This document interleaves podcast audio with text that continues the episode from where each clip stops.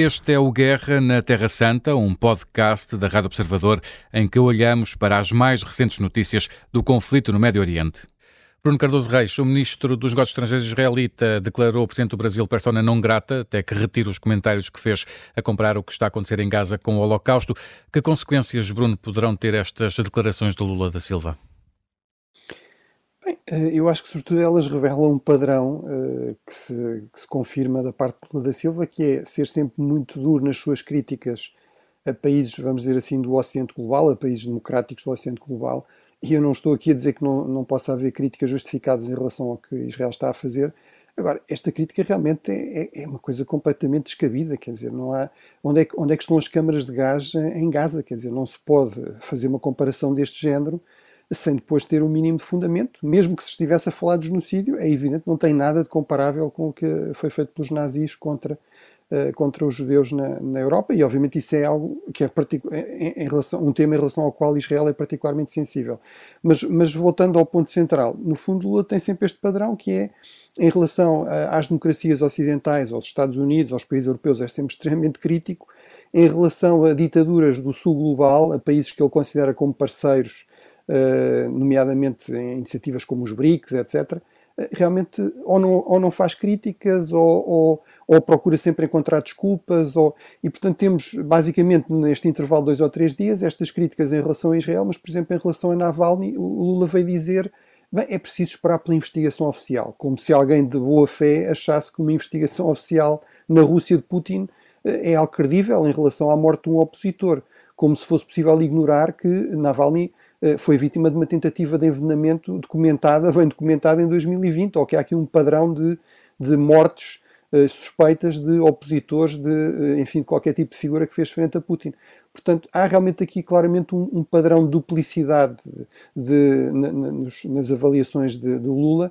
Agora, se isto uh, será mau para a política externa brasileira, pelo menos tal como Lula a concebe, se calhar não. Ou seja, Lula, no fundo, marca aqui pontos com críticas completamente descabeladas e exageradas em relação a Israel, mas que lhe ganham, eh, no fundo, popularidade entre os países do sul global, que são eh, os países eh, de quem o Brasil se procura afirmar como uma espécie de líder. E, ehm, e, portanto, esse é, no fundo, o objetivo de Lula. As consequências em relação às relações com Israel, ou mesmo com os países ocidentais, é algo que não o preocupa muito, até porque, tipicamente, as democracias ocidentais são bastante, digamos, desde logo estão constrangidas por regras, eh, por outro, eh, procuram muitas vezes até, de alguma forma, apaziguar eh, países do sul global que são críticos dos países ocidentais, portanto não é previsível que aí haja propriamente grandes, grandes hum. consequências.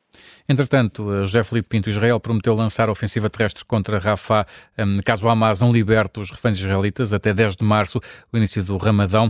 Perante os avisos e também as críticas da comunidade internacional, esta ofensiva tem condições para seguir em frente? Não, não tem. Há um prazo que foi concedido por Israel ao Hamas para libertar todos os reféns até ao início do Ramadão. Ou seja, o dia em que vamos aqui em Portugal a eleições, o dia 10 de março. Mas é muito duvidoso, muito duvidoso altamente duvidoso, que seja aceito por Hamas, pelo Hamas, porque o Hamas não reconhece a Israel o direito de impor. Se as negociações mediadas pelo Qatar e pelo Egito não produziram os resultados necessários para a libertação de todos os reféns, é parece lógico que trocar a negociação pela imposição só dificultará o processo.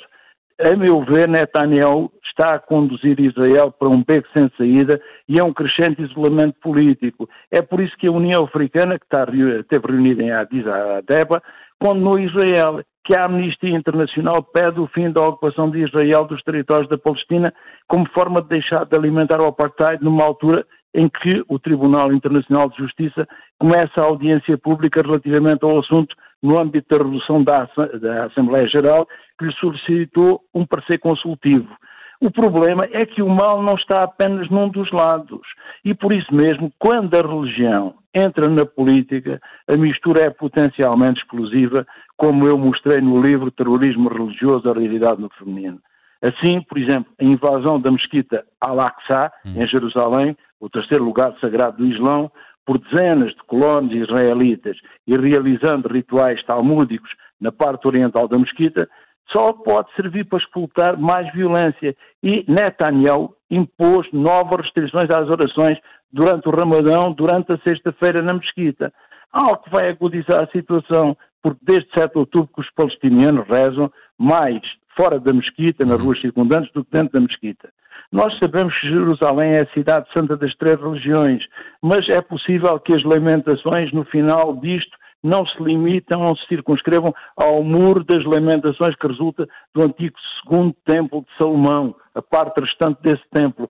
Até porque nós percebemos que a opinião pública uh, israelita também está a ser confrontada com afirmações de, uh, dos ultranacionalistas que neste momento estão com uma posição altamente radical. E quando uh, há um aumento do extremismo nos dois lados do conflito, isto não uh, augura nada de bom. Portanto, em termos reais, este prazo não é para respeitar, este prazo não é para cumprir e verdadeiramente os Estados Unidos estão aqui numa situação algo difícil, eu não digo algo, muito difícil, que é como é que podem conseguir manter o apoio a Israel e ao mesmo tempo tentar que Israel mudar a sua atuação. Quando Netanyahu, que está a lutar pela sobrevivência, sua sobrevivência política, já deixou claro que não aceita uh, claro. nenhuma interferência internacional. Com a agravante de que mesmo em Israel, os ultra, os ultra, ultra, só para terminar, as forças ultranacionalistas